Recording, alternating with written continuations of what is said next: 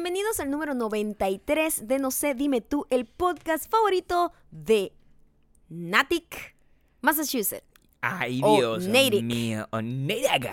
Natick. O Natick. Natick. Yo no sé. Una natica con arepa. Qué difícil son. Una natica con arepa. ¿Qué le cuesta a un gringo a la hora de ponerle eh, un nombre a una región? Colocarle un acento que me haga sencillo a mí, una persona de la generación anterior, ver cómo se pronuncian las cosas. Natick. ¿Por qué hacen esas cosas de esa forma? Debe ser Natick. En Massachusetts. No lo sé. Muchísimas gracias a Jenny Taveras, Jenny. quien, o Taveras. Arroba Jenny Taveras. No, porque ella, no, es- ella sí. ella es dominicana. Ella, es dominicana. Tavera, Jenny Taveras. Jenny Arroba Taveras. Jen- Jenny Taveras. Taveras. Tavera. Bueno, un poco como trae sabor incluido en ese nombre, No, Jenny. ese- ese es un Me escucha mientras, además, con mucho sabor, le da teta a su, a su bebé. Tavera, Tavera, da teta. Tavera, da teta. Tavera, da teta. Increíble, ¿no? Eh, esa es la mejor manera, además, de escucharnos. Sí, cuando tienes hijos, ya que, mira, dar teta toma su tiempo Sí, por supuesto. y pueden aprovecharlo. Claro. nutriéndose con los grandes descubrimientos que van a obtener gracias a este increíble verano de la locura. Y también porque, bueno, eh, eh, esos niños a esa edad, en esa edad particular, no es considerada una irresponsabilidad ponerlos a escuchar lo que nosotros estamos diciendo. No, porque lo estás Claro. subconscientemente moldeando para un mundo oscuro. Pero un Está mundo bien. mejor. Y no oscuro, está pero él va a estar más, mejor preparado. Por supuesto, y, y- y lo notas. En estos días nos mandaron un, un- una grabación de un niño que se reía, pues se reía con, con nuestra un música. bebé, un bebé. Un bebé se reía. Y yo, Escuchando las barbaridades que nosotros cantamos. de verdad que ustedes son unos, unos malos padres, No, debo decir. Poco irresponsables. yo veo ese niño y ese niño cuando crezca, cuando esté moldeado así, lo primero, la primera palabra que diga antes que papá, antes que mamá, sea maldita mujer. Eso va a ser increíble cuando eso Sí, pase. no, un niño sí. que estamos preparando un niño para el futuro. Va a ser un niño más, eh, más en- como más entretenido de ver. Tu niño va a ser único e inigualable, porque no va a estar diciendo mamá, teta, No, agua, papá, nada. sino va a decir, Nah, ¡maldita mujer! Y ya va, es va, va a crecer con Por ese supuesto. sentimiento de desprecio hacia la humanidad. ese sentimiento es el que lo va a hacer eh, además sobrevivir, porque eh, tu hijo se enfrenta en un problema. Porque ahorita viene la generación Z, que me, me leí. Ujú. Se No, acabaron. ya, ya, ya hay otra, yo creo. No, Z es la última. La más reciente. Sí. Ok. Y se acabaron las letras. Ahora, explícame tú, cómo, o sea, ¿qué, qué futuro le queda a un carajito que no tiene ningún tipo de, ¿sabes? De ¿Había generación A? Pero lo vamos a echar para atrás. Ese muchacho no merece será, ¿entiendes? Pero los millennials no tienen letra. Se llamaban millennials. No, los ya. millennials eran Y. Generación Y, le decían. Generación Y. Y los baby boomers. No, o sea, eso no tenía letra, para el coño. Exactamente, eso no tiene que ver. Yo no sé quién se inventó las, las letras. Algún flojo. Bueno, para si usted sabe, si usted sabe eso, lo puede dejar, eh, porque la misión Nos lo este- puede hacer saber, porque la misión de este podcast es ir a Instagram, y en Mm. arroba mayocando, arroba Gabriel Torreyes, y nos avisa desde dónde nos escucha, qué estás haciendo, si estás dando teta o qué, Sí, por favor. para alimentar o para, pero para entretenimiento también, uno nunca sabe. Yo estoy todavía esperando el momento donde alguien agarre y me diga, hola, Maya y Gabriel, aquí los estoy escuchando mientras eh, me están dando dulce amor. Eso es una imagen que quiero tener en mi cabeza. Coño, yo no. Es Yo una no, imagen que tener. O sea, la persona así con las piernitas abiertas. Mi amor, por Espera, favor, el estamos niño no entiende. empezando. Pues yo vengo con mucha energía. La bebé de- el bebé de Taveras está escuchando ahorita, Pero mientras no le están alimentando. ¡Maldita mujer! es lo primero que va a decir. Em, Además es fácil porque empieza con ma, ¿sabes? Que eso hace. maldita mujer, maldita mujer. Así como, como el, el- el planeta de los simios, cuando el, el, el- mono aprendió a hablar. Exacto. También tienes como misión no quedarte sin tu entrada de No sé, dime Tour edición eh, Miami con Sacha también. Este 31 de agosto ya falta muy poquito, ya, estoy entrando en crisis. Las entradas están a la venta en el link de la biografía de mi Instagram, arroba Gabriel Torreyes, y Sacha ya regresó de sus vacaciones. Sí, ella estaba como por Nueva York y entonces ya va a estar enfocada Ya está enfocada. para prepararse mentalmente para toda la locura que vamos a hacer Sí, en ese tour. para- por favor. Si nos estás escuchando ahorita es porque nos sigues en iTunes, Spotify Audioboom. y donde además no tienes que seguir, dejar reviews y suscribirte youtube.com slash no sé, dime tú. youtube.com slash ar- Mayo Canto. slash Mayo Canto. Ay, Dios mío. Y youtube.com slash Gabriel Torreyes. El, el viernes pasado, además, por fin, después de una espera ahí impresionante, eh, publiqué mi primer video y como siempre, bueno, o sea, debo agradecer que a diferencia que lo que sufren otras personas de la tercera edad, eh, mi gente es mi gente, pues mi gente es mi pueblo. A ver. Y mi pueblo llegó, se presentó, le dio me gusta, lo vio, lo compartió, le gustó, hizo todas esas cosas que tú sabes que a medida que hacen eso, pues yo me emociono. Y mucho más... muy feliz a un señor Claro, de la tercera es edad. una persona de la tercera edad que no tiene ningún tipo de satisfacción, un empleo real, no tiene nada. Un señor.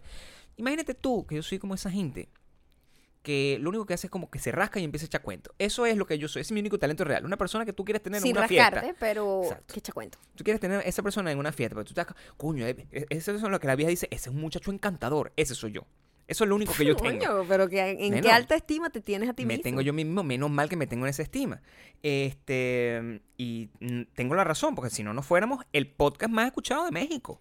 No, uno de los podcasts más escuchados de México y uno de los podcasts en el top 3 de España. España. Coño, España cada vez me pica más el ojo para irme a vivir allá sí, hoy. vale, no joda. ¿Tú te imaginas yo allá? Ay, comiendo como No, loca. pura paella con gambas. Eso es lo único que yo comería el resto Mm, de mi Dios vida. mío, no, todo, la, la tortilla. Dios mío.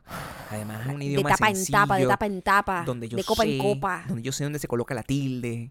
A Sí, diferencia de un aquí. idioma que entiendo. idioma que más o menos bueno, la gente- que a veces, a a veces, veces a es veces no entiendo, veces ¿viste? A difícil, veces a no veces entiendo a esa gente. pero donde el, existe, en vez de, de, eh, de los problemas que existen aquí, existe el salseo. Entonces, entender todos esos términos, Sí, o sea, increíble. es una gente cálida, Una gente muy cálida. muy cálida, muy de muy nosotros. cálida, muy de que se da dos besos. Tú no puedes dejar de confiar en una gente que se da dos besos. Para saludar. Así. Claro, ¿sí? de, de frente. En cambio aquí estos Una gringos, gente equilibrada. Voy a abrazarte. Ah, Sí, entonces uno va a abrazar a un gringo y uno no sabe si abrazar, besar, queda con el beso al aire. Ya yo me acostumbré además Sí, a ser odioso ya. que ya no beso. Tú sabes que nosotros en Venezuela, Sí. Mira lo, lo de los besos. Ah, Ya que vamos, ya que hablamos de México como uno de los podcasts más escuchados por ahí. y México y España uno de los en el top 3 estamos de los más escuchados. Trata de organizar las ideas antes de salir de tu boca. Sí. No, lo que quiero decir es, mira lo distinto del beso en estos tres países, ¿no? Ok. Eh, México, España y Venezuela. Yo les explico cómo funciona la dinámica del venezolano primero. La dinámica del venezolano, tú conoces a alguien, mucho gusto, le das la mano y inmediatamente tres minutos después ya le das un abrazo y un beso porque ya, ya la, la, la formalidad ya se acabó, que es la primera estrechada de mano. Y ya. Eso pasa con todo el mundo. Ah, Estás en una reunión, Eh, estás en así una sea fiesta. de trabajo. Es una cosa Es así. una gente que no tiene ningún tipo de eh, eh, límites, boundaries. Si la reunión de negocio va bien, a mitad de la reunión de, mira, sacamos un whiskycito. Eso es Sí, así. A a mí me pasó. Yo lo vi. Con los mexicanos yo también tuve un choque cultu- cultu- Curtu. cultural. Curtu, hashtag. Curtu, Hashtag hashtag curtu. Eh, ay, que con su portugueseña de repente. Sí, este, tuve un, un choque cultural también, porque ellos no estrechan la mano eh, cuando conocen a alguien. A ti te Cierto. presentan a alguien mexicano acá, y me ha pasado en México también, y inmediatamente te da un beso. Y es un poco para mí chocante porque yo, epa, estrecha mi mano y dentro de tres minutos me puedes abrazar y besar. Pero la de entrada me siento como una gringa porque digo, porque esta persona me está dando un beso si ni siquiera se sabe mi nombre? Claro, porque tú estás en, el- en la mitad de, la, de la ecuación. Es o sea, tú raro, primero sí, tienes sí, que tener sí. un intento de formalidad antes de soltarte. Exacto. El mexicano de una... da un beso de una como el Me el parece beso para ellos es como la estrechada de mano Me de parece nosotros, correcto, me parece entiendes? correcto. Me parece Eh, los españoles dan dos besos, De una. pero de una también cuando Sí. lo presentan. Sí. Mucho gusto, beso y beso. Dos besos. De una ya te, huele ca- cada oreja. Cuando yo vivía ahí, Ahí- yo bebía besuqueado constantemente. Besuqueado todo el tiempo. En todos lados. Eso, beso y beso. Beso. Ahora los gringos. No, ño. Los gringos es complejo porque mira, primero, no necesariamente estrechan la mano tampoco. No, No. no necesariamente. Mucho gusto, así con la carita, así como no me toques, porque esta gente le tiene miedo a los gérmenes. No me toques, no me toques. sí, Mucho gusto, yo soy no sé quién. Es muy raro que te den la mano. Sí. Es solo en negocios que se ve la situación de dar la mano, pero en, en informalidad, no sé qué. Let Es alone una gente- un abrazo. Un abrazo es una cosa, es una rareza, una rareza raro. que pasa solo con amis. Yo tengo amigos aquí, amigos íntimos, Mírame, que quiero. que cada vez que tengo que abrazarlos es el momento más incómodo de nuestras vidas, mío y de ellos. Sí, porque Pues yo sé que ellos no quieren. Y Yo, yo tampoco, yo, yo no quiero tampoco abrazarlos, porque sé que es incómodo para ellos. Claro. Y las primeras veces Gabriel le sentaba un beso a toda esa gente. Porque Gabriel yo no tengo criterios. soy no un tienes señor, criterio, mi amor. Y llegas besando a todo el mundo y eso es aquí como medio grosero, besar Está a una bien. mujer que acabas de conocer. Los abrazos y los besos. A mí no me importa porque yo, yo creo que la gente Gabriel tiene que acostumbrarse a mi hasta, amor. hasta en reuniones eh, de trabajo y yo me muero. Gabriel, por favor, stop hugging and kissing people.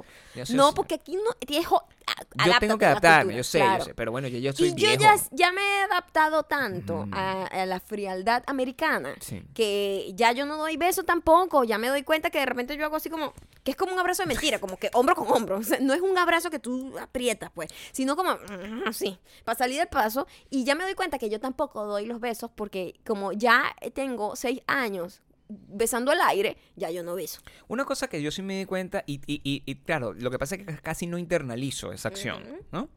Pero cuando. Porque yo doy el beso como tal. Doy el beso. Y la mayoría de la gente lo que hace es un contacto cachetal y. Es contacto hace cachetal. Gabriel, nunca des beso. Yo doy el beso. No, eso es asqueroso. Mira, no lo es. Sí, Porque sí lo es. si estás dando un beso, da un beso de verdad. Si no, no des un coño. Eso es lo que yo siento que debería No, ser. Gabriel, pero eso es, eso es, es cachete con cachete y uno No, eh, o sea. eh, se besa solo como con la esquinita de la boca. Es un No, beso pero falso. Un beso y que en el cachete Si de la fuera gente. por mí, si yo no estuviese casado y enamorado, yo andaría dando besos a todo el mundo así, Tú estás- ¡mua! tú estás hombre, in- mujer, quien sea. Estás ¡mua! tratando de decir que tú lo que das es beso para, para buscar dulce amor. Eso no tiene nada que ver con que tengas No, esposa. no, el que quiere besar bes- bus- busca la boca, es lo que dice la Ah, gente. pues, No te volviste te fuiste del tema. Lo que quiero dejar claro es Ujú. qué complicado. Uno no sabe cuándo dar el beso, cuándo Uno abrazar, cuándo dar la mano. Es raro, ¿no? Me encantaría, en serio, Sí. en serio. Esta es una tarea Esto que es lo quiero que que podrían dejar en nuestros. Quiero saber, hashtag curto, para que nos culturicemos todos, hashtag curto, Claro. y me digan de dónde son ustedes y cómo es la formalidad de El- todo. De la saludada. No de, la- no, de la presentada amistosa, Amistosa. eh, de el beso y el abrazo, cómo se maneja en su país y si cambia cuando se trata de trabajo. Nosotros los venezolanos no, somos prácticamente lo mismo. Este, los americanos de, ya como les digo, eh, cuando es informal, ni siquiera se tocan la mano, sino, eh, ¿para qué más marico? Yo soy no sé quién, mucho gusto. Y ya. Y cuando es formal, así como de trabajo, es la única manera en que se dan la mano, se estrechan la mano y no se abrazan, no se tocan, no hay beso. Entonces me gustaría saber cómo, cómo es esa dinámica para cada- cuando me toque ir a sus países, no llegue Gabriel besando cachete ahí a lo loco, ni yo dando besa- Mira. besando el aire. Yo, si voy a conocer a alguien, tengo que conocerlo como es. Yo no puedo cambiar Gabriel, cómo sido incómodo entrenado. es. No. Bueno, pero ese- Imagínate que yo voy a España y no sé que me van a dar dos besos y me zampan un beso en la boca porque me agarran desprevenida. Está bien. Yo necesito saber, Gabriel. Tengo que ir programada. Son dos maneras de pensar. Yo no sé. Pongan además ustedes cuando utilicen el hashtag curto. Curto, Sí, curto. curto, si, Sí. usted- si ustedes prefieren este como eh, ir un poco precavidos al respecto o lanzarse y, que- y ver qué pasa. curto. De culturizarse. Sí, era. curto, curto. Claro, y si ustedes mejor. prefieren más bien que sentir como la emoción, eh, eh, además es como un acto valiente, es un acto de valentía, es un acto dare. Oye, un ya va. dare, un No, reto. cuando yo vaya Mm. a conocer a los superdiamantes, Sí. ellos se tienen que adaptar a que yo abrazo, ¿verdad? Y beso, beso al aire. Tú eres súper Yo no beso cachete. Yo no beso cachete y qué. O sea, qué asqueroso. Dígame la gente que te deja la baba en el cachete. Coño, si eres uno de esos, no seas maldita mujer. La gente que me conoció Baba en México, cachete no vale. La porque uno no oye cómo se cansa. Uno queda, mira, mira la incomodidad. Me das el beso en la vaina, tienes un poquito de salivita, me queda el mojadito aquí. No, pero Siento que bueno. cuando la brisa me toca el cachete, me hace un fresquito y me recuerda que hay una saliva de otro ser humano en mi cachete. Y yo tengo que seguir sonriendo y como que no pasa nada. Como me limpio en su cara. Y lo que estás no pensando besen el eso. cachete. Claro, estás tratando de evitar el en el momento aire, incómodo. en el aire, así. La gente que me conoció en México sabe directamente que yo, si mira, hasta les, les, abraz- les besaba en el pelo. Si era posible, a los hombres los agarraba y les tocaba el pecho, así que "Mm, esas tetas. O sea, yo a cualquier persona que agarraba, yo siempre trataba de darle amor, porque esa gente está ahí para que yo lo abrace. Pero eso no. Yo quiero saber es la dinámica de verdad del país para, conchale, o sea, solamente para culturizarme. Meet and greet- meet and greet con esa gente que es como que, ponte aquí. Con Avril Lavigne. Sí, sí, con Avril Lavigne. Ponte- o con el bicho de panda. Así Avril que Lavigne es la dame un mejor, beso y el bicho, bicho se limpia la cara. O sea, no puede. Avril no Lavigne es la puede. mejor y que no me toques, o sea, un metro entre tú y yo ¿Qué es y no, no sonrío. ¿Sabes quién era así? Cristina Aguilera. Cristina Aguilera No también era súper grosera. Era una así como, tomaste la foto sonriendo, pero como a, a media... Como a- con asco. Como en dos, con dos cuartas. Con dos cuartas de distancia. Eh, estas cosas que ustedes pueden aprender en este podcast y en la cantidad de contenido que nosotros estamos haciendo poco a poco y en las carticas los domingos las pueden eh, obtener si están suscritos a wedon'tbelong.com Ujú. Donde es importante que estén suscritos porque si no están suscritos no reciben la carta del domingo y están Y se perdidísimos. van a perder de muchas cosas que la- en las que estamos trabajando ahorita. Vamos a Claro. hacer así como los, los influencers patéticos. Sí. Estamos trabajando en unos proyectos increíbles que vendrán y ustedes no tienen idea. Les quisiera contar de todo, pero no puedo. No puedo. Que esta vez es verdad, pero como decirlo lo invalida, entonces me da la villa. Sí. Entonces simplemente no. Sí, entonces uno, uno tiene que Sí. trabajar en sus cosas callado y, Y ya lo muestra cuando ya está Y listo. lo lanza a ver si, si a la gente le gusta. ¿Cómo pasó con el canal? o no lo lanza porque no te gustó ya. ¿Cómo pasó con el Así canal? sencillo. Yo lanzo el canal y entonces no estaba como que, por favor, va a ser el mejor canal que van a tener que disfrutar de su vida. No, lancé el canal y a la gente le gustó. Y al que no le gustó, no le gustó. Y así es como uno quiere sentirse en la vida. Así vamos a enfrentar la vida. La Y, y para que vida. nos acompañen, ya saben, suscríbanse a WeDon'tBelong.com para que no les vaya a llegar en spam. Revisen la bandeja de spam, revisen la bandeja de promociones y conviértanos en su contacto para que les llegue constantemente en los emails y los abren para que el sistema entienda que a ustedes les interesa nuestros emails. Em, dime una cosa.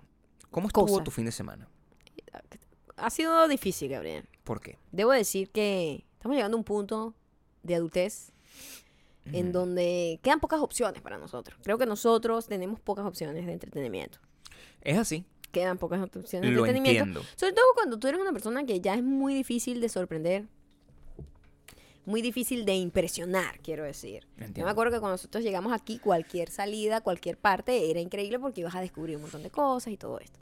Nosotros ahorita estamos en el verano de la locura. El verano de la locura es muy caliente. Está ahorita muy caliente. Y bueno, no es secreto para nadie a nivel mundial que las temperaturas cada vez, cada año, es el, el año más caliente. Cada año el año más caliente. Estamos en la mierda, nos vamos a morir. Nos Pero vamos bueno, a morir. Eh, para poder sobrevivir ese calor, uno busca actividades así, modo Scott Pilgrim, el que vio la película. O sea, así sea un centro comercial donde haya aire acondicionado central que uno pueda respirar, porque los airecitos de casa no aguantan esta pela de este calor y ¿no? no enfrían lo suficiente. Y uno igual está calorado gastando luz y como mm, con el ruido.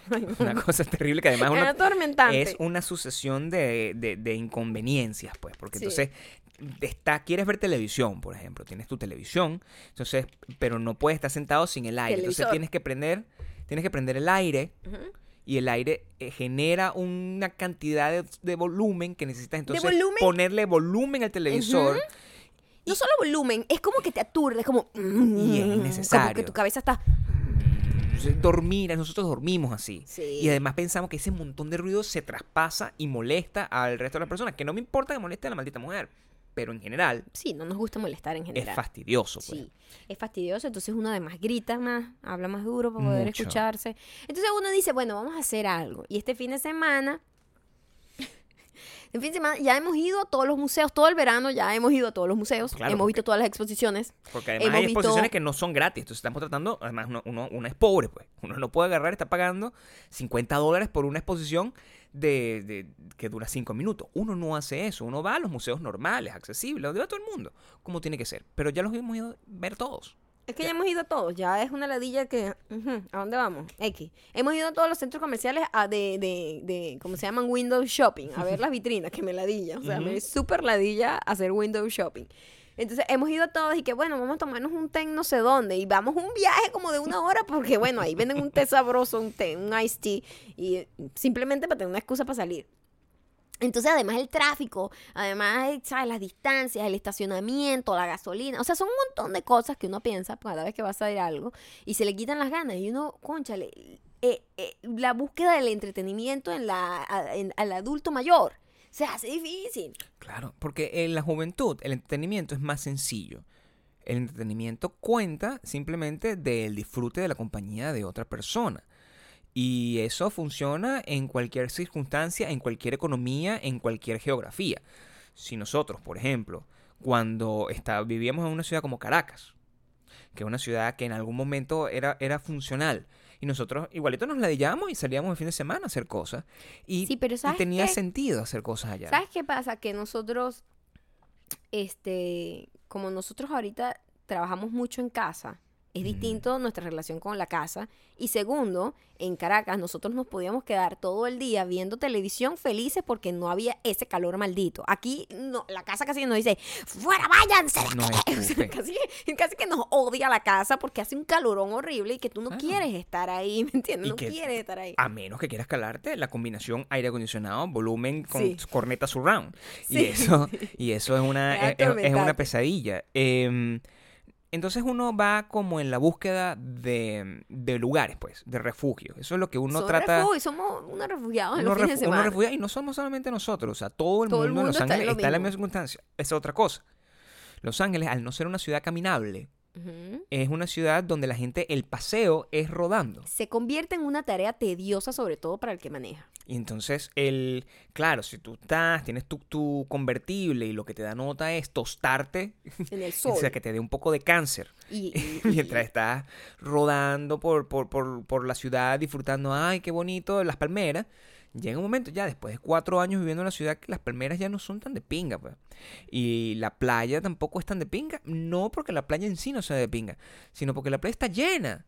Estamos en verano. Claro, entonces el fin de semana, que se supone que es el día bueno, porque no van para la playa, que literal podemos ir caminando a la playa, es que está todo el mundo. Entonces uno está como huyéndole a la gente más bien y es como, mira, de verdad, se nos ha hecho complicado, chicos. Y yo creo que ya llega un punto en donde uno nada realmente le entretiene y temo que ya llegamos a, esa- a ese, a ese punto. Además que uno cuando sale se encuentra con problemas naturales, logísticos, de normales, cotidianos, por decirlo de una forma. Por ejemplo, encontrar puestos de estacionamiento. Los problemas impresionantes de encontrar puestos de estacionamiento cuando estás en verano en una ciudad eh, como esta, que es turística. Ni siquiera quiero, ni siquiera quiero hablar de una ciudad como Nueva York. Pero en esta, donde te plantean la esperanza de que vas a encontrar un puesto de estacionamiento y ruedas un poquito y eso que parecía un puesto de estacionamiento está ocupado por una fucking moto o está ocupado por un carro un- Pequeño. por un carro pequeño. Eso es, es- esa es la vida. Esa es la vida. La ahí vida es la, vida. decepción.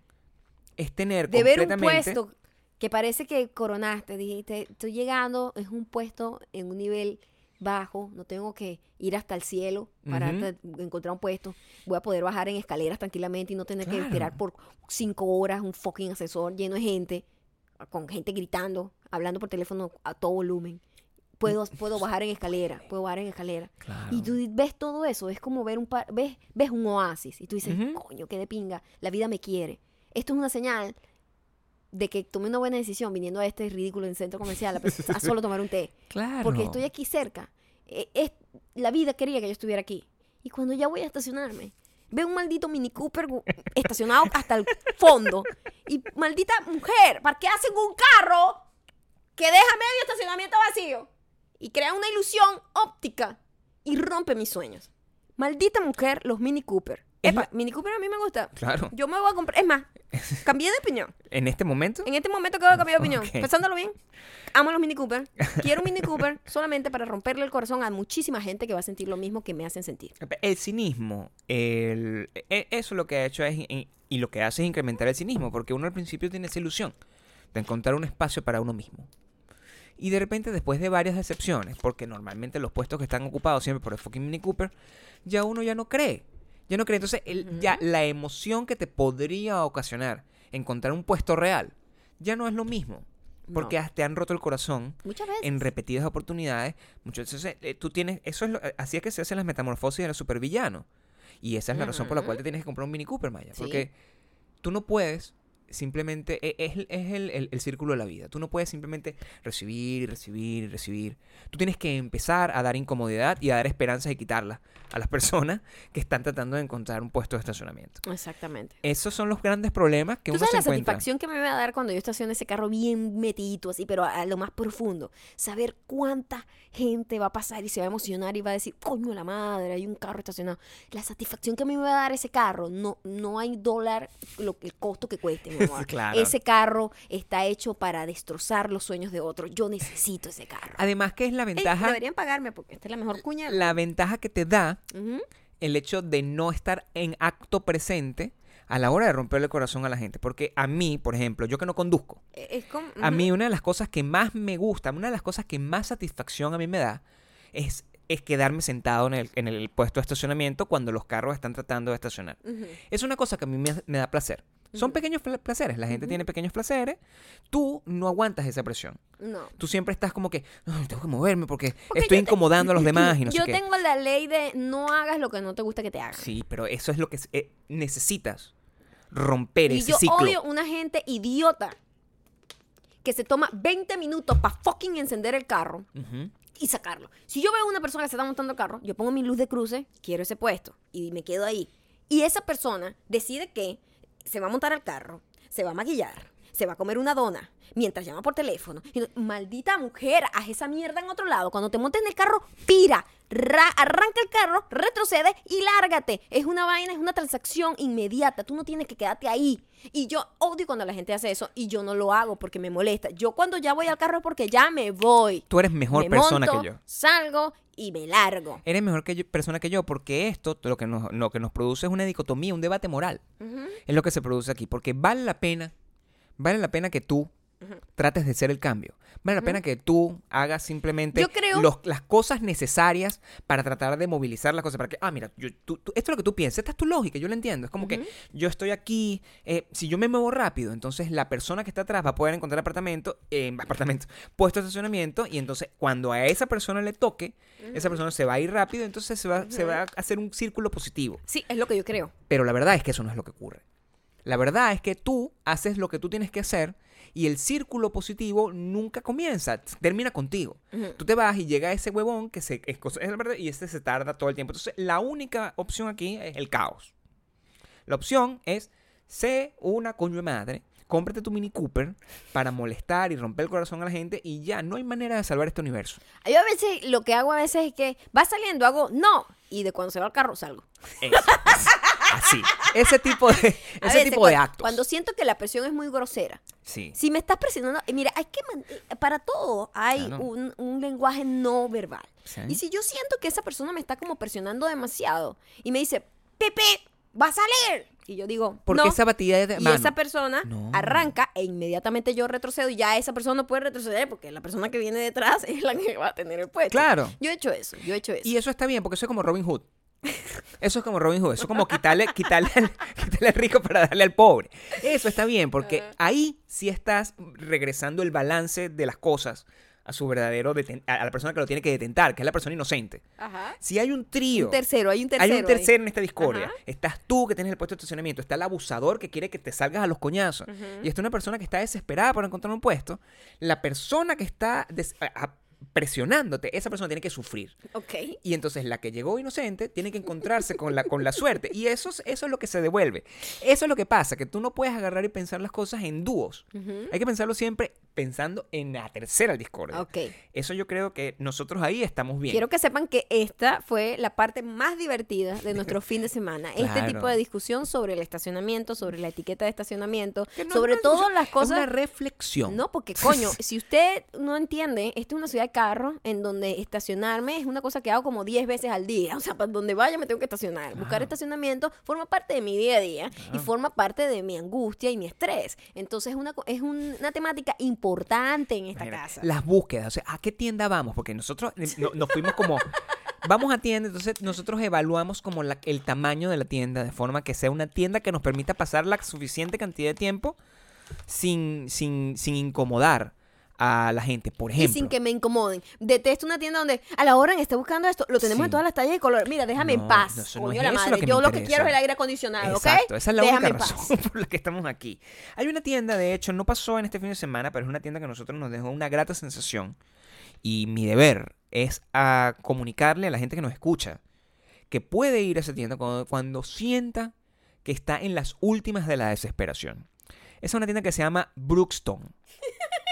Es una tienda que tiene todo el desarrollo, la, la filosofía de, de, eh, eh, financiera y económica de esa tienda es brindarle a la gente como nosotros Sí. una opción. Mira, este, eh, Brookstone, es una tienda, nosotros la habíamos visto muchas veces, pero nunca la habíamos aprovechado de la manera en que lo hicimos hacer recientemente, no me acuerdo cuándo Recientemente, fue. hace un par de semanas. Sí, y me cambió la vida, Gabriel, porque me di cuenta que Brookstone no es una tienda de cosas eh, como variadas. No, no, no. No es.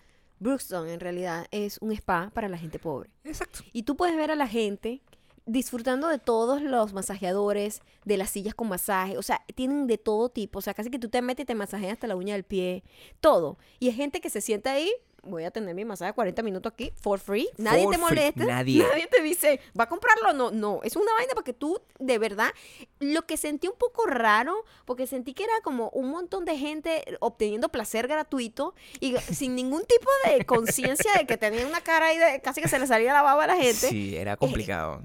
y que simplemente hay gente, empleados y, emple- y, y- y- gente de seguridad viendo por la cámara, un poco de gente ahí como en, en- dándose placer en grupo. Podría ser. Ajá. Una de las cosas que más me sorprende a mí es el, el- el- lo- lo- la metáfora de la vida que son los empleados de Brookstone. Porque los empleados de Brookstone son unas personas que seguramente cuando fueron contratados, son unas personas que le dijeron, mira, tú tienes que vender. Es una gente que vende y gana por comisión, como cualquier Obvio, vendedor como de la tierra. tienda, claro. Y es una gente que simplemente, eh, al, al principio, seguramente, pues cuando llegaba y, y se metía una persona, normalmente son latinos, aunque, el- el- porque que están de turistas, lo sé por Santa Mónica, donde se meten eh, turistas de todas las razas. Los gringos ya como que descubrieron que no les no, no, no es tan correcto, pues. Pero Sí, claro que sí había muchísimo. ya sí, como, tienes de, razón. como de Tienes razón. Tienes razón. Gente, eh, eh, Sí. no californianos, lo que no, quiero decir. no, hay, los únicos que, que vivían en California, que estaban en esa tienda, Éramos éramos nos- nosotros, nosotros. y estábamos descubriéndole y dijimos, aquí, yo, yo salí relajada, quiero Sí. decirlo. Al principio, seguramente el vendedor agarraba y se acercaba. Hola, señor, ¿cómo estás? Eh, ¿Le interesa este producto? Y simplemente la gente le dijo, no, solamente estoy viendo. Que es lo normal, pues lo normal. El, el- el máximo acto de conchuismo, que es que tú puedas agarrar eso. Y esa es una gente que ya se rindió. Se rindió, Gabriel. Es una gente que se rindió. Yo los vi. Es una gente que eh, eh, decidieron, mira, a mí me están pagando por hora por estar aquí parado. Ganaría por comisión Sí. Pero Pero, el esta es- gente de mierda, ninguno va a comprar. el esfuerzo de acercarme Sí. A, de- a decirle a una persona que está ahí tirada con las piernas abiertas, con los ojos cerrados y la, la lengua afuera, que por favor me compre una, me- un- una silla que ¿Te da vibra de ciento y pico de, de dólares, 200 dólares. Es una, no, no quiero pasar por eso. No, Eso es lo que pienso, entonces- ¿Sabes que ya, ya, para, ya para ellos, los clientes, estar ahí es como yo entrando a un, a un estacionamiento y encontrándome con un puesto que creo que es vacío. Ya yo sé que hay un Mini Cooper ahí. Exacto. Ellos, ellos saben, eh, los clientes, Los la gente que está ahí, son sus Mini Coopers. Son sus Mini Cooper. Ellos ya perdieron la noción. Yo que yo siento es que el, el modelo de negocios de Brookstone cambió. En algún momento eso se va a saber. Que lo que está pasando es que toda la gente que se sienta ahí a, ten- a obtener placer, que es básicamente es un, es un tipo de masturbación con el órgano más grande del cuerpo, Sí, que es el- y eso debe estar grabado sí. y eso debe ser transmitido de alguna manera en alguna página de web por- de Algún- webcam de- porno. De, una gente que tiene algún tipo de fetiche. Estoy de seguro que una gente masajes. en la India debe haber un sádico que agarra y se mete así pone gente masajeándose. Sí, sí. Y agarra y sale. Y es una conexión, un live fit de Brookston, donde seguramente estamos tú y yo sin recibir un céntimo. Nada de... Entonces, de- de- y la de- función, de- nada. Derecho a autor. Y la función de esos vendedores es más bien dejarte tranquilo, hacerte sentir, más, sí. hacerte sentir como que ah, este bicho no me va a ladillar y en realidad están ganando comisión por tiempo, como, cuan- Ajá. como las llamadas telefónicas, que tú agarrabas y tenías que mantener al cliente que se estaba masturbando contigo por más tiempo y tú ganabas era por minuto. Ok. Yo creo que ese es el modelo de Ese es negocio. el modelo de negocio de Brookstone. Puedo pensar que eso es lo que está pasando. Excelente. Eso es lo que yo creo. Como ustedes pueden ver, aquí eh, un entretenimiento de altura, un entretenimiento sofisticado, el que se tiene en este hogar. El desespero, porque ya hemos pasado por todos los lugares de entretenimiento de esta ciudad y ya la- las pequeñas cosas, Gabriel. La, la, la vida está en las pequeñas cosas. Y, y el riesgo de que te pase cualquier cosa en cualquier momento sin que tú tengas la culpa. Sí, la verdad que ahorita además la vida se, se ve como más eh, frágil. Cada vez veo yo que estamos más frágiles, estamos expuestos a más noticias, cada vez vemos que hay más locos sueltos. Yo no sé qué está pasando con los aviones ahorita, pero la- el rollo de los aviones está desatado. O sea, como que se caen aviones, gente que secuestra aviones. Hubo un chico en Seattle, Seattle que trabajaba como los chicos que montan, eh, ¿cómo se llama esto? Los, las maletas, pues. Ujú. el, el encargado de embarcar el carro con las mal- el carro, el avión con las maletas. El tipo secuestró el avión, el avión estaba vacío. Eh, era un chico suicida, pues. O sea, dijo, marica, yo me voy a robar Me esto. voy a ir en grande. Sí, me voy a robar esto, estoy ladillado. Ese sí que ya no tenía entretenimiento, no encontraba entretenimiento en Brookston, ya no encontraba nada. Y dijo, mira, yo voy a agarrar este avión, yo trabajo aquí, dejaron esto aquí abierto, me monto en el avión, lo arranco. Y lo que a mí me sorprende, eh, están las comunicaciones con el tipo y todo, que lo cual es muy aterrador y muy arrecho, porque el trabajo de la gente de torre de control es mantener siempre la calma. Y es Claro. que, ok, sí, perfecto. Mira, nosotros te estamos buscando una, una pista de aterrizaje para que, bueno, aterrices eh, con tranquilidad y todos estamos bien. Lo único que nos importa es que llegues sano, que bajes sano. Traducción, no queremos que revientes el avión porque cuesta plata. Claro, eso es lo que le importa. de Eh, hecho. nada. Sí. Y el tipo, oye, no, pero ya va, yo, yo, el tipo sí hablaba así normal. yo creo que, marica, yo no creo que yo pueda lograr eso. Además, te voy a decir algo, eso es como preso de por vida, ¿verdad? Bueno, ah, no, yo lo que voy a hacer es voy a dar una vuelta aquí que se llama como roll something, no me acuerdo cómo se llama, pero es como dar una vuelta completa como un, un- como, No, no estoy entendiendo. O sea, como. como una serpentina, como una, como una vuelta así con el avión. Ok, Una pirueta, pues. una pirueta de avión de Sí. esas que, que entiendo. Entonces, Entiendo. yo lo que quiero hacer es eso, y si lo logro, marico, Trato de aterrizar. Eso ya, I call it a night, como dicen los gringos, como que eso Lo- es todo. lo dejo por hasta mí. ahí, lo dejo hasta ahí. ahí. lo dejo, ¿no? Ok. Como que ya después me mato y ya, o sea, marico, si logro hacer eso.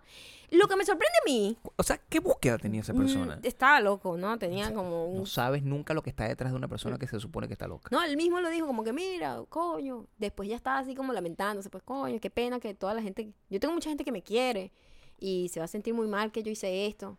Ellos no sabían que yo te- estaba medio loco. Ni siquiera yo sabía hasta este momento. El tipo tuvo como un impulso. Ya, yo no sabía que estaba así loco tampoco, pero bueno, estoy loco, pues. Tengo... No, no puedo creer que estoy haciendo esto. El tipo está así. No puedo creer que estoy haciendo Qué loco todo que eso sepa está volar. grabado. Qué Lo loco que más sepa volar. sorprendente, lo persiguen dos jets de estos del militares como para tratar de sopesar, porque o sea, un avión ese tipo va a causar un desastre, ¿no? Es Están normal. tratando más bien de llevarlo para otro lado para que si se va a matar que se mate solo, ¿me entiendes? Y le decían, vete para el agua, vete para el agua, lánzate al agua, lánzate- mira el mar, el azul, lánzate ahí, no te lances a una casa, una Claro, vaina, un evitar una, desgracia mayor. que. Claro. Entonces, el tipo y que, eh, por supuesto, hay videos de muchísima gente que lo grabó y era muy loco ver el video más el audio de lo que estaba pasando en ese momento mientras él estaba haciendo las cosas. Logró hacer la pirueta y logró estar 90 minutos en el aire. Lo que me pone a pensar, ¿qué, carajo hacen los pilotos? ¿Qué tanto Nada. estudio necesita un No piloto? entiendo. Horas de vuelo cualquiera. 90 minutos. Marico, ¿cómo voló ese carajo eso? No, yo he jugado videojuegos, decía el tipo. What? Sí, yo creo que yo lo puedo hacer, marico, porque yo he jugado videojuegos. Pero Tenemos que entender que es una persona muy talentosa. En principio. Mira, eh, eh, eso es- para mí eso es consecuencia del calor. De verdad. Imagínate tú. Eso podría pasarnos a nosotros. Eso Sí, es lo en que un es- momento de separación por es buscar algo es muy riesgoso. Imagínate que eh, nosotros estamos así, que nuestras temperaturas insoportables y de repente no necesitas un talento real, de repente yo no. O a lo mejor se, des- se descubre, pues que a la hora de yo montarme en un avión más bien soy como, como Tom Cruise en, en Top Gun. A lo mejor tengo ese talento escondido. A lo mejor no sirvo para la, para la, para la carretera, sino para surcar los aires. A lo mejor yo tengo ese talento.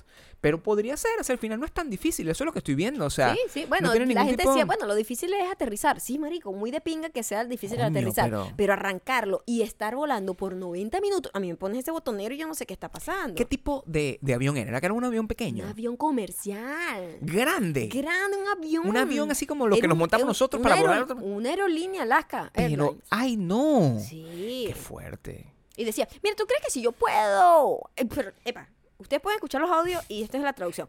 ¿Ustedes creen que si yo logro aterrizar esta vaina, Pero qué loco. American Airlines me dé un trabajo? Y el ¿Qué? carajo, bueno, mira, yo creo que sí. El tipo de la torre de control, que- negociador. el negociador. Sí. Yo creo que si tú logras de verdad hacer esa maniobra, eh, de verdad que vamos a tener que hablar contigo, porque sería increíble. Y le, decían, y le decían, oye, pero si, si yo lo logro, voy a ir preso por vida, ¿no? Sí, O sea, mejor no, mejor lo no. mínimo que me tocaría, ¿verdad? Negociando La verdad, en este momento, en este momento no necesitamos hablar de eso. Lo único que nos importa es que llegue sano y salvo a tierra. Lázate al mar, lázate al mar. ¡Lánzate al mar, maldita sea! Y el tipo, bueno, lamentablemente, a pesar de todo lo absurdo y hasta de- parece una película de comedia, en realidad el tipo lamentablemente se murió, pues se mató, obviamente, no, no pudo aterrizar, o sea, afortunadamente no había nadie más en el avión.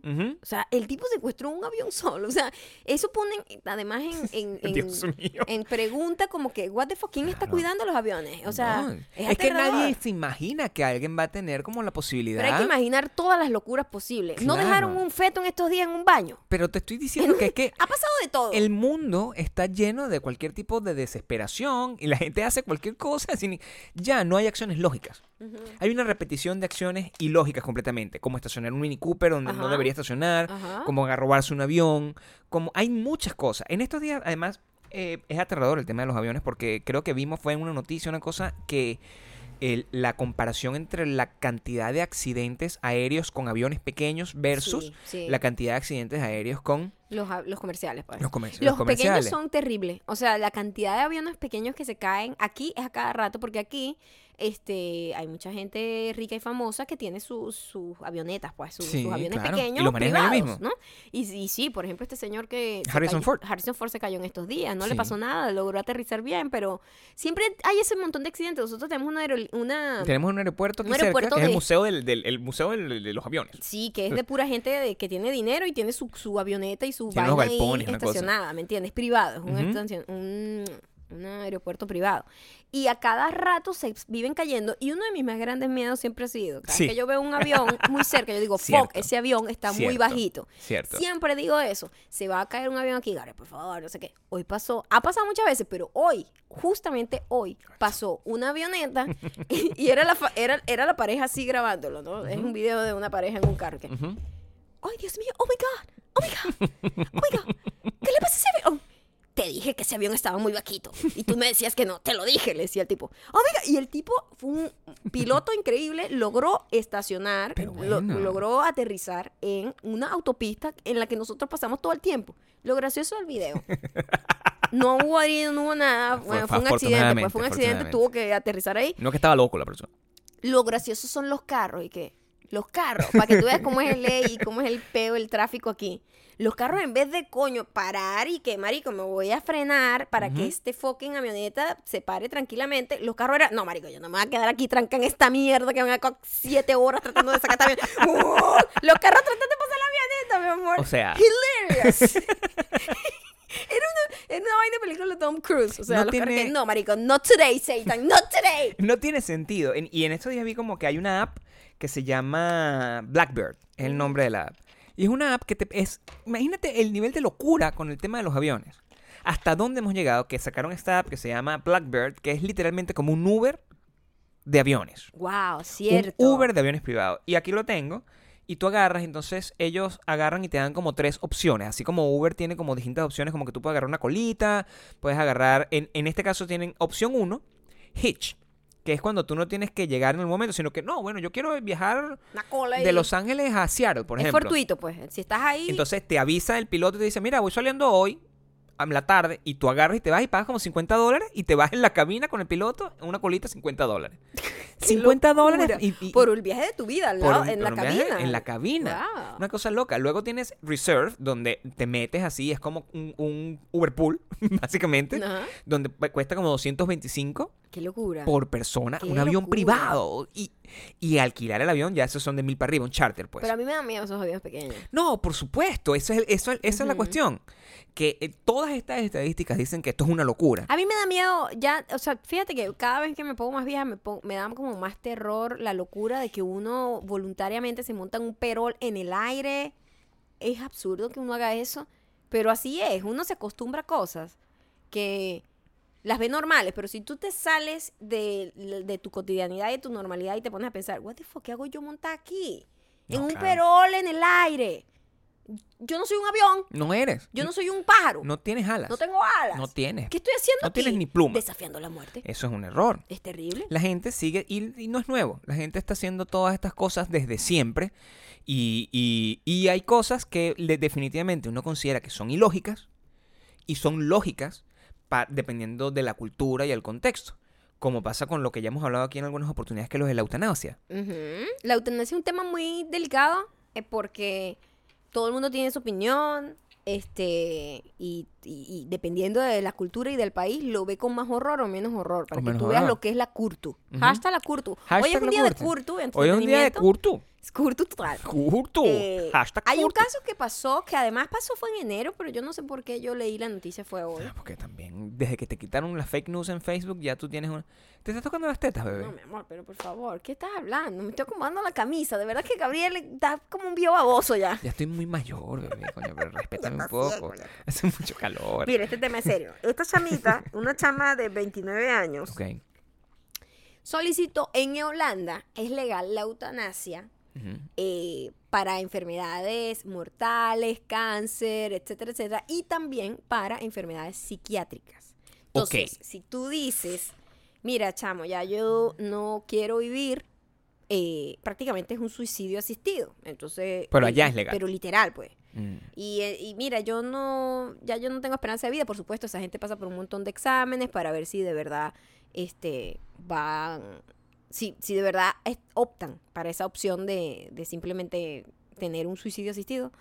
Y levantó un montón de conversaciones porque, claro, era una chica que se hizo muy popular el caso eh, viralmente por internet, es una chama de 29 años, joven, que siempre la gente asocia como que es juventud, ay no, ¿cómo se va a morir? ¿Cómo va? Tal. Pero yo leí un montón, la- la- las ópticas de cada quien es tan distinta, la, la óptica de los doctores es muy pragmática y que, mira, la verdad es que cualquier persona cuando opta por esto, si no se le dan, se mata igual. Ok. Primero. Segundo, eh, nosotros tenemos un proceso de estudio psicológico para ver si la verdad de la persona está totalmente decidida a eso.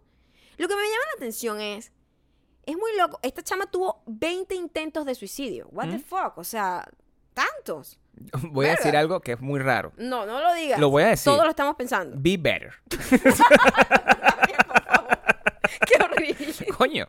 O sea, eh, yo no, yo entiendo que te peles una, dos, tres, cuatro veces. Veinte, no. Lo que me llama la atención es si una persona está decidida a quitarse su vida, ¿por qué ir a una institución a pedir la asistencia? Que es muy distinto a de repente una persona que eh, tiene un cáncer, tiene una enfermedad que coño, que la obliga prácticamente a solicitar este, este, es, es casi por piedad, porque la persona está en mucho dolor y no sé qué quiere, una cosa que sea una muerte como más peaceful. Pero esta más- persona, ¿qué tenía? ¿Cuál era su problema? No, o- Eh, o, sea, el, que, desde- a- a- el que los- alegó. Desde los 18 años tenía depresión. Ok. Este, decía que nunca en su vida había sido feliz, que nunca había, que no conocía el concepto de la felicidad. Este, tenía un desorden de personalidad también y, o sea, decía que era horrible vivir. Para ella era terrible vivir, era como que cada día, cada respiro era terrible desde los 12 años que no ha querido vivir nunca. Lo loco es que ella, ni siquiera los doctores le tuvieron que hacer nada porque ella era veterinaria y lo que hizo fue tomar un veneno de perro. Que lo que le ponen a los perritos para cuando los sacrifican. Ajá. Entonces yo digo, ¿Pero para qué necesita asistencia? que- esa es la pregunta que yo tuve, como que... Eso o no sea, cuesta plata. ey, no quiero para nada decir con esto que si usted se quiere matar, mátese. No, eso es horrible. estoy diciendo Mm, eso. Esa no es la opción nunca. No. Pero digo, tratando de entender esta curtu, pues, esta curtu. Ujú. Esta gente lo dice así normal. En Holanda es normal eso, es normal. Sí. Ah, No estamos aquí Hay hablando de que, suicidio. hay gente que se opone igual Sí. de la- a la eutanasia en los casos psiquiátricos, ¿no? Porque dice que no, que, que eso más bien es un síntoma de la enfermedad, que por qué no tratar la enfermedad más a fondo, etcétera, que también tiene un punto válido, ese tipo de gente. Y los otros dicen, no, pero es que igual lo van a hacer. Lo que estoy tratando es de entender el... Es La motivación, ¿verdad? la motivación para pagar por eso. Porque eso no... No, seguro es gratuito. Claro, pero si ella teniendo... Es que fracasar 20 veces tiene que ser suficiente para una persona con un estado mental así. sí, a lo mejor O le sea, daba miedo como el sufrimiento. Volverla a cagar, o sea, pueda- también... No, Sí, no sé. es muy difícil. o Pero sea, imagínate esa decisión y que tuvo una cena con la familia, y que bueno, marico, yo mañana me voy, este, todo bien, y todo el mundo lo sabe, ¿sabes? Es, es una curtu que yo no con, yo no, no manejo. No lo sé. Yo... no, no, o sea, se me hace difícil de entenderla. Le respeto muchísimo, pero es como, verga, arrecho, Uno se puede pensar, porque el, el Alzheimer es considerado una, una enfermedad mental. ¿O no? Eh, creo que es más, eh, más que psiquiátrica, creo que es más física. O sea, que no- Porque las enfermedades físicas, la gente dice, coño, las que son enfermedades físicas, que de verdad es un problema eh, tangible, por decirlo. O sea, es una cosa que en tu cuerpo se Comprobable, digamos, exacto. No, la, la- la depresión, eh, la depresión es comprobable también, pero no es tangible. Es como que, bueno, sí es tangible porque tienes uno- unos balances químicos, bioquímicos ahí desbalanceados. Y, pero, pero es como, me llama la atención la motivación de llevarlo a hacer legalmente. ¿Entiendes? Claro. Bueno, me imagino que hay gente también que es muy correcta. Yo me imagino, tú Es nunca, una cuestión de cultura. tú nunca te vas a matar. Espero no. Nunca te vas a matar, o sea, por lo menos no está en tu mente. No. Y yo que tengo unos años contigo, no te veo que tienes esa tendencia. No. Creo que si tú en algún momento llegaras a un nivel de desesperación tal donde te quisieras matar, no te matarías tú sola. Creo que agarrarías y te irías a Holanda.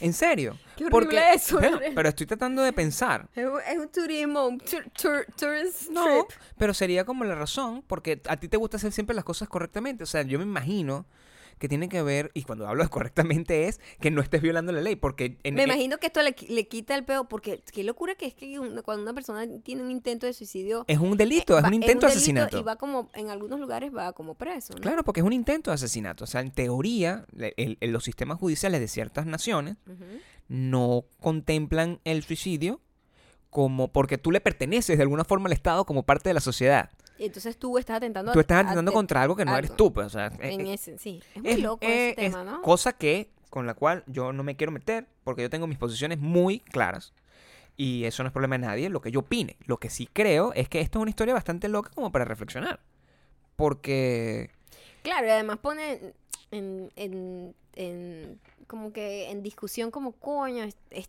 es esto correcto? O sea, hay gente que dice, verga, me parece que no está bien hacer esto. Y es como, y lo- los otros doctores que dicen que sí.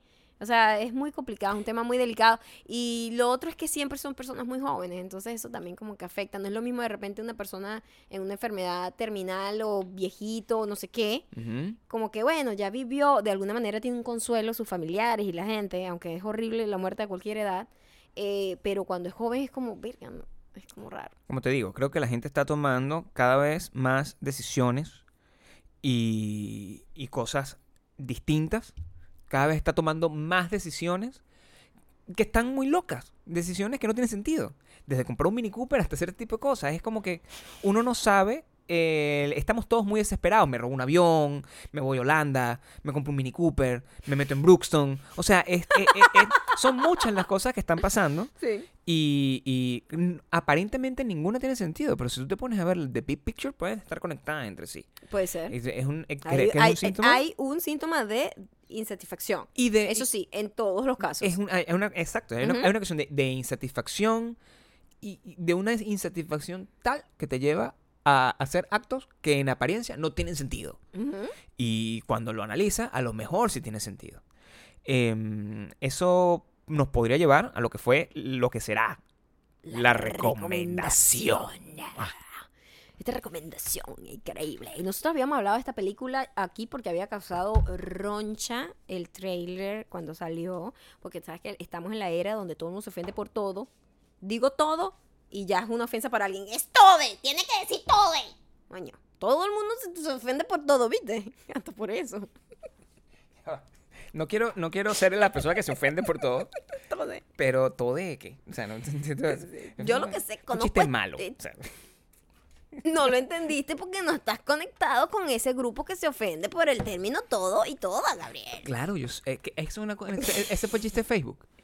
De los, de los, ah, claro. No, no te metas en esa No agua me meto profunda porque hay gente que, bueno, se lo toma Sí. muy a pecho. Pero bueno, esta película, cuando salió el tráiler, la gente cuando, con solamente el tráiler sin ver la película, estaba ofendida porque así la gente, la gente Claro. ni siquiera se entera bien de qué trata la cosa y ya, se ofende una vez. Es la película que nosotros hablamos de acá, de Amy Schumer, la última que se llama I Feel Pretty, y la logramos ver eh, hace unos días, ¿no? Eh, es una película... búsqueda de ver Es, cosas. es una, además, es una película odiada. O sea, tú te metes en Rotten Tomatoes que 20% la odia, es estúpida. Así que yo, coño, le voy a dar la oportunidad a Amy Schumer porque Amy Schumer, yo no sé por qué, pero la odian en este país de una manera apasionada. Yo no sé por qué la odian tanto. O es eso, o seguimos viendo a Gabriel viendo a Bon Jovi. O sea, Sí. coño, por favor, vamos Sí. a salir de ahí. Vamos a ver I Feel Pretty porque es una película ahí medio tontica, Ya. pero bueno, para entretenerse, pasar el calor y tal. Y resulta que la película tiene un mensaje mucho más profundo del que parece tener y, claro, contado muy muy tontitamente, una película bastante como cotufera. Y yo no entiendo la ofensa que tenía la gente, de verdad. Vamos a tratar de hacer un, un rewind del argumento principal. El argumento principal era una chica que decía que de qué que, qué bolas tenía Amy Schumer de decir que la única manera de que una mujer con sobrepeso se sintiera bien era si se daba un golpe en la cabeza y se volvía loca. Porque eso es lo que muestra en el trailer. El trailer es ella en una clase esta de, de- de spinning, se cae, se da un coñazo y cuando era una chama sin autoestima y cuando se despierta, se despierta, mierda, soy la mujer más bella del mundo y empieza como a comerse el mundo porque tiene como... Confidence. Está, en teoría, lo que muestra el trailer es como que está loca, pues se volvió loca la tipa. Se dio un coño y se volvió loca. Entonces, eso era lo que ofendía a un grupo de gente. Y decía que bolas nosotros. Además, una cosa que bastante fuera de lugar, pero ella decía, además, Amy Schumer, ¿de qué habla si ella encaja perfectamente en los estándares de belleza de Hollywood? Yo, la mierda, esta chama está ciega. esta persona está llena de O ira sea, yo no estoy eso lo que diciendo siento que- es que tiene ira. Yo no estoy diciendo que Amy Schumer es fea, yo No. estoy diciendo que Amy Schumer es gorda, yo estoy diciendo estándares de belleza de Hollywood. Amy Schumer, bitch, please. O sea, o sea tampoco nos volvamos loquitos no perdamos los papeles. O sea, Pero no. Y, y, y en realidad la cosa, lo que muestran es de una manera estúpida, con un hechizo mágico, así como ha pasado en muchas eso películas de Hollywood, en donde voy. tú pides un deseo y si lo pides con fuerza y se te cumple y de repente Lindsay Lohan es la mamá y la mamá es Lindsay Lohan. Es como que odiemos a Tom Hanks, porque un día soñó ser grande y un día despertó con. tenía 13 y, y- y despertó con 30 años. Oye, no. A mí lo que me encantó del película. concepto era que ella seguía siendo ella. Claro. Y lo que cambió fue su manera de verse a sí misma. Lo que es muy Ella respetable. creía que era, o se sentía que era la mujer más bella y arrecha del mundo, y así se transmitía, y así la observaba la gente, sin dejar de verla igual como era ella. Claro, ¿entiendes? no era como el- la, la otra película, una película que por ejemplo en esta época no hubiese durado nada, o sea, Nada, nada. que es eh, Shallow Hall, que era la película que es con Jack Black Y y, Gwyneth y Paltrow. Gwyneth Paltrow, donde no, Gwyneth Paltrow se ponía un traje gorda. Ay, chamo, eso ahorita sería Eso ahorita no es atacado. muerte, cancelada Gwyneth Paltrow. Bueno, si he visto los comentarios de una cosa que sacó Netflix que ni de vaina voy a ver, que se llama Insaciable, donde todos los comentarios es eso, porque bueno, es, esto es- parece que es un desa- que lo tratan con ese nivel de poco tacto. Todo el proceso que está bien, porque tú puedes hacer lo que te dé la gana, lo que está mal es que lo hagas en, en- en esta En este época donde todo el mundo se queja. Y donde todo el mundo tiene Twitter. Es un, todo un ágora. Tú vives en un ágora constante, una gente que tiene muy, muy, mucho tiempo que gastar. Bueno, la cosa es que a Pero mí, es un a mí me- aprendizaje entretuvo y de hecho me encantaría que todas fuésemos René. René es el personaje. René es el personaje. René es la manera en que uno. René después que se da coñazo. Claro, hay que vale dos. Pero Sí. ella, ella recapacita en la película un poco. Maya y yo Pero nosotros, cada ahora, cada vez que tengamos Claro. algún desliz de- así emocional, y que hay que ser René. hay que ser como René. En René we trust. Y así, esa actitud, eso es, habla de lo que es la confidence. Y eso es muy, muy necesario. Ni siquiera es una cosa que tiene que ver ni con feminismo ni nada. Yo creo que es muy universal. El, mira, gente con la actitud René, como lo podemos llamar, ha existido toda la época. Todo, todos los, todas las, todas las tiempos y todas las cosas. O sea, porque de otra manera tú no puedes agarrar y concebir que gente que no es agraciada naturalmente tenga, haya, haya podido reproducirse. O sea, vamos a estar claros. Vamos a estar claros aquí. Todo lo que voy a decir, lo voy a decir desde mi perspectiva, que es la de una persona fe- fea. Entonces, vamos, de, de plano yo puedo decir lo que me dé la gana de ahí en adelante. Yo he sido gordo y soy feo. O sea, que puedo decir lo que de aquí Nunca adelante fuiste gordo realmente. puedo decir todo lo que quiera. Nunca fuiste gordo realmente. Pero una persona fea, normalmente, si una persona es fea y no tiene confidence, esa persona nunca va a tirar. Nunca va a meter el pepino. Pero si tú eres feo y tú eres una persona que tienes esa confidence por el fucking cielo, tú te vas a coger a todas las modelos del mundo si te da la gana. Eso es una cosa que ha estado muy establecido cuando desde el punto de vista de los hombres y ha sido natural, como que, coño, está el, el- el cantante de The Cars, que es un bicho que es feo, y está casado con una supermodelo, Paulina Cori- Y Boris- toda la vida. o Paulina sea, Porizkova y se aman toda la vida. y el, y, y el tipo es horrendo y ella es una super fucking modelo. Eh, y como ese caso hay muchísimos, pues, o sea, de presidentes, millonarios, este, el, el dueño de Tesla. Claro, cuando metes plata en la ecuación es otra cosa, pero suponte que no hay plata. Suponte que es que simplemente un bicho así Nietzsche como yo, pero que es feo y además encantador. Perfecto, ese puede estar con Maya, que Maya es burda bonita.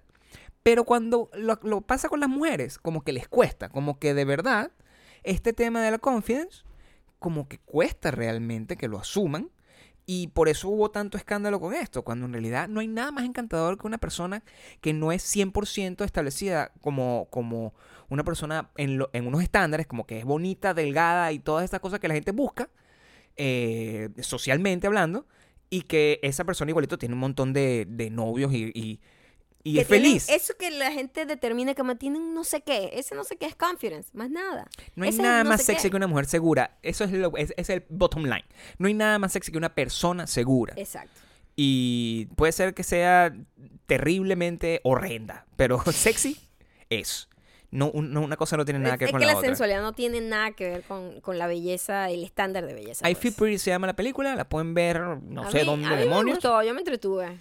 Hay que ser Eh, como René. Hay que ser mucho más como René. Sí. Es muy triste además porque pasa, había una escena importante que era como que eh, Emily Rata, Ratatouille le digo. Rata, Ratatouille, Sí. ella que es una, una persona que es, es preciosa, no, no es considerada, no, es burde bonita. Ajá. y estaba teniendo un problema también de, de autoestima. Entonces, como que no es necesario, también se sentía mal, pues, como que no es necesario que tú seas, no es que porque el hecho de que estés blindada físicamente, eso te No, no- evite que tú no tengas los mismos problemas de inseguridad que cualquier persona. Por supuesto, exacto. Y también habla, es- eso estuvo bien porque simplemente como que eh, reconcilia la idea de conectar la confidence con belleza. Es, no tiene conexión. una Tú cosa puedes que ver ser otra. muy, muy bonita y tener problemas de autoestima o ser a lo mejor no tan agraciada como lo que establece el estándar mundial y sentirte como la dueña del mundo, transmitirlo y, y ganarte el mundo además. Eso es todo lo que tienes que hacer en tu vida. Escuchar este podcast, no montarte nunca en un avión pequeño y ser confident contigo mismo. Ok, ahora vamos con los comentarios. Descansé la voz un poco el fin de semana. Date, date, ta- date, date, date, que esto está largo. Solo voy a hacer uno, creo. Sí, haz lo que te dé la gana. Este. Vamos.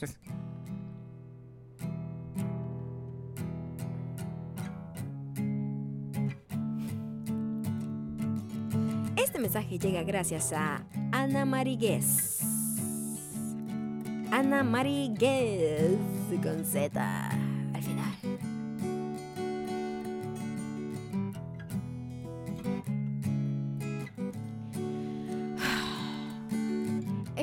de hoy me hizo pensar de nuevo las cosas. Tengo tres años y medio con mi novio. Somos novios desde los 13, perdón, 15 años. Estás muy chiquita, estás muy chiquita todavía. Estás muy chiquita de entrada, te lo digo. Chiquita, chiquita, apenas te acabas de aprender a bañar. Ambos somos la primera pareja del otro y hasta el primer beso. Carita de vergüenza. Qué pequeña estás, ni siquiera recordarás esto cuando crezcas. Qué pequeña está. La verdad todo va muy bien, pero si en algún momento llega a cambiar las ganas de construir algo juntos, de ayudar al otro, tener una familia, tienes solo 18, cállate, ¿qué estás hablando? ¿Qué familia estás hablando? ¿Será una familia de pececitos? Cómprate unos cachorros. Pero si en algún momento, ok, familia, seguramente se acabe porque es lo que nos mantiene unidos.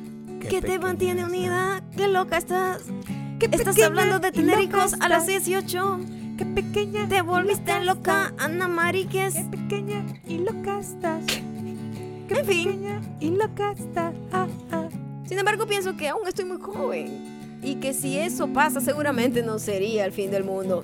Te van a dejar por decir esto. Y loca estás. Ana Mariquez, Qué pequeña. te van a dejar. Tampoco qué te puedes entregar así de esa y manera. Loca estás. Me encantan sus podcasts. Los escucho desde el principio, desde el Hablando principio. pa'lante y para atrás. Desde el primero, desde el principio. Y este me hicieron reír como siempre. Qué pequeña y loca estás. No, no, no, no, no, no, no, no. No, no, Ana Mari, no tengas hijos todavía, estás loca. Y Estás muy chiquita. Te voy a decir que tan chiquita estás. Yo no tengo ni un recuerdo cuando tenía esa edad. Así de pequeña estás. Imagina cuando tenías solo tres años. ¿Tú te acuerdas de eso? Claro que no. Estaba muy chiquita. Igual que ahorita. Estás muy chiquita. Estás muy chiquita todavía. Muy chiquita. Dentro de un par de años. Ni te acordarás el nombre de este novio. Dile que no escuche este podcast, pero dile a todo el mundo que sí, porque necesitamos más vistas. Pero tu novio no debería escuchar esto. Te estoy dando un consejo de vida, Ana Mariquez. Te estoy salvando la vida. pongas brava, dime qué pequeña y loca estás. Eh, Hablando para adelante y para atrás. a los 15 años deberías haber estado jugando con una Barbie, estás. no con un Ken de carne y hueso. Eso va a terminar. Qué pequeña Qué pequeña loca estás. Qué pequeña loca estás. Uh, Qué pequeña y loca estás. qué pequeña eso va a Huye, terminar. huye, huye, huye, huye mientras puedas. Huye, Qué huye, huye mientras puedas. estás. Huye, huye, huye mientras puedas. Muchísimas gracias por llegar hasta aquí. Qué bueno que eh, nos usan para eh, consejos de vida. Por lo menos Ana María sabe que Lo que tiene que hacer. Disfrute mientras pueda, pero ni te Hasta que te pongas a dar teta. no te pongas la teta todavía porque está muy chiquita. Dásela a tu novio, quizás. Qué pequeña y loca estás. Ah, Ya saben que nos tienen que seguir a través de arroba mayacando arroba, arroba Gabriel Torres por Instagram, suscribirse a WeDon'tBelong.com y comprar los últimos tickets que quedan para el No Se Dime Tour en el 31 de agosto en Miami con la grandísima Sasha Fitness. Los queremos muchísimo. qué Pequeña y lo que estás. y bueno, nos, nos escuchamos mañana. Qué pequeña y loca estás. La familia. Te volvió loca, chica.